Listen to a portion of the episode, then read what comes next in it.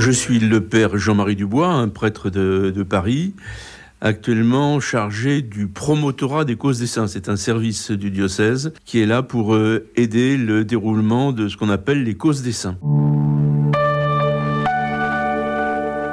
Alors, le, le, mot saint, ça peut avoir euh, plusieurs sens. Hein. On peut appeler saints tous les baptisés, tous ceux qui ont l'Esprit Saint en eux et qui en vivent. On appelle quelquefois saints les gens qui sont déjà dans la gloire de Dieu, dans la joie du paradis après leur mort. Et puis on appelle saints d'une façon plus particulière ceux que l'Église canonise, c'est-à-dire qu'elle propose comme exemple aux chrétiens. Elle pense qu'ils peuvent euh, aider les chrétiens, non seulement par leur prière, mais aussi par leur exemple, pour euh, eux aussi parvenir à la sainteté. Alors c'est un service qui s'occupe des causes du diocèse de Paris, c'est-à-dire euh, d'après le, les règles du droit canon, qui s'occupe de la canonisation de personnes qui sont décédées dans le diocèse de Paris. Alors il peut y avoir des échanges d'un diocèse à l'autre, bien sûr, mais normalement c'est cela la règle. Alors une cause commence par euh, le fait que des gens proposent. Alors il faut d'abord que la personne euh, dont il est question soit décédée depuis plus de cinq ans. Ça permet aux, enthousiasmes, euh, quelquefois un peu trop rapides, de se calmer. Ça permet de, voir un peu l'ensemble de sa vie de, façon plus claire. Et il faut vérifier que pendant cette, cette période s'est constitué ce qu'on appelle une réputation de sainteté. C'est-à-dire qu'il y a effectivement un groupe important de personnes qui disent euh, celui qui est décédé, c'était un saint, c'est quelqu'un qui a vraiment vécu sa vie chrétienne de façon tout à fait admirable, et nous voudrions que l'Église réfléchisse à nous le, le proposer comme, euh, comme modèle.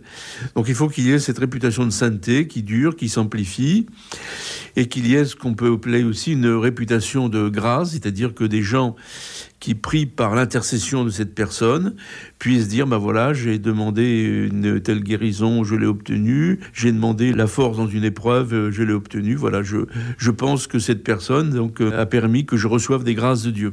On est saisi par des gens qui viennent généralement d'abord demander des, des renseignements.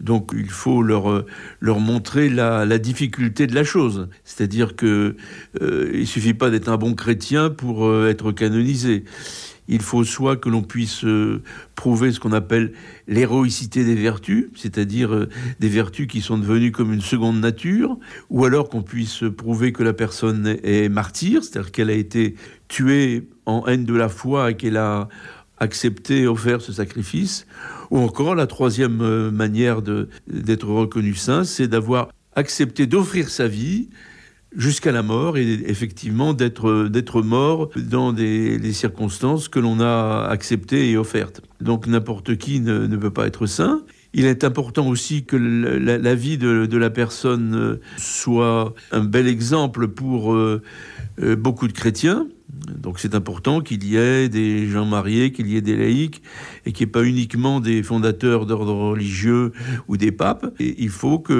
l'on puisse dire, ben voilà, oui, c'est une, euh, c'est un exemple qui peut être intéressant et qui peut être proposé par l'Église. Donc les gens viennent et puis on, donc on leur dit, mais vous savez, c'est généralement très long. Et il faut donc qu'il y ait un, un groupe de gens qui soient stables et qui prennent en charge cette cause aussi bien spirituellement pour euh, augmenter cette réputation de sainteté que financièrement, parce que il faut aussi voir qu'il y a des frais qui sont pas gigantesques, mais qui, sont, qui sont réels. Donc il faut un groupe de gens bien décidés et qui, qui demandent cette ouverture de la cause.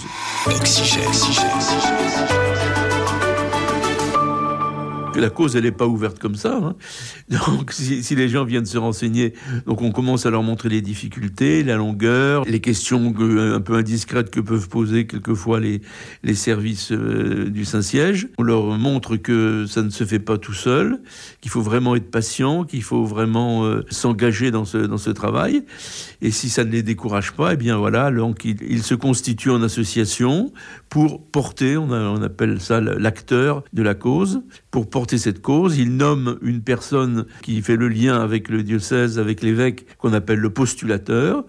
Et le postulateur fait une demande à l'évêque, euh, ce qu'on appelle un, un, libelle, dans lequel il, il présente la vie de la personne, il donne la liste des écrits qui ont été édités, écrits par cette personne, et il donne la liste de témoins qui peuvent euh, venir euh, soit témoigner de ce qu'ils ont connu de la personne, soit témoigner de la réputation de sainteté qui dure. Donc si l'évêque euh, trouve que ce libelle est, est intéressant, qu'il y a une vraie réputation de sainteté, qu'il y a un exemple intéressant pour les chrétiens, à ce moment-là, il demande l'avis de la congrégation pour la cause des saints à Rome. Il demande qu'on lui donne le feu vert. Il demande l'avis des évêques de la conférence épiscopale. Et alors, il peut ouvrir la cause, promulguer le, décret d'ouverture de la cause, et c'est là que l'enquête va commencer. Donc c'est une enquête euh, qui commence par avoir lieu au diocèse, et qui déjà dure plusieurs années au diocèse. Alors il y a une commission historique qui est nommée, des historiens qui vont chercher tous les documents concernant la, personne qu'on appelle maintenant, une fois que la cause est ouverte, le serviteur ou la servante de Dieu. Donc une commission historique qui va, qui va travailler, ça dure généralement plusieurs années. On nomme une commission d'enquête une espèce de, de, tribunal qui sera chargé de recevoir les documents et qui sera chargé de recevoir les témoins lorsque les historiens auront rendu leur, leur rapport. Donc voilà, il y a deux sortes de preuves. Il y a la preuve par euh, la recherche historique. Est-ce qu'on peut dire que la personne à une héroïcité des vertus, par exemple, ou qu'elle est morte martyre. Et le travail des historiens servira plus tard donc à la congrégation romaine pour euh, décider s'il y a bien une héroïcité des vertus. Et puis donc il y a ensuite la preuve par les témoignages qui peuvent montrer aussi ce qu'il en est de cette euh, héroïcité des vertus. Et puis la troisième, euh, si on peut dire la troisième sorte de preuve, c'est le miracle qui sera nécessaire pour la béatification. Après cette enquête euh, historique et cette réception de témoignages euh, dans le diocèse, eh bien, euh, il pourra y avoir une transmission du dossier à Rome où l'on reprend, si l'on peut dire, un peu toute l'enquête. Donc c'est quelque chose qui est très long, qui est très lourd à porter. C'est des choses très, très précises pour lesquelles les historiens travaillent dur, pour lesquelles des témoins euh, sont entendus. Alors des causes qui sont dans, leur phase diocésaine, euh, c'est-à-dire que soit les historiens sont en train de travailler, soit les témoins sont en train d'être écoutés. Disons qu'une c'est une dizaine de causes. Par exemple, Frédéric Ozanam, qui a été béatifié par le pape Jean-Paul II lors de sa visite en France, sera bientôt canonisé, qu'il y a un miracle qui est en cours d'étude, mais ce qui est sûr, c'est qu'il va y avoir cinq béatifications de religieux qui ont été martyrisés lors euh, de la semaine sanglante de, la commune de Paris en 1871. Il y a un religieux des, prêtres de Saint-Vincent de Paul et il y a euh, quatre religieux picpuciens qui vont être canonisés au mois d'avril prochain, le, le 22 avril. Euh, ils ont été reconnus martyrs récemment par le pape et donc ils vont pouvoir être béatifiés béatifié, puisque pour les martyrs, il n'y a pas besoin de, de miracle. Le, le fait d'être reconnu martyr suffit.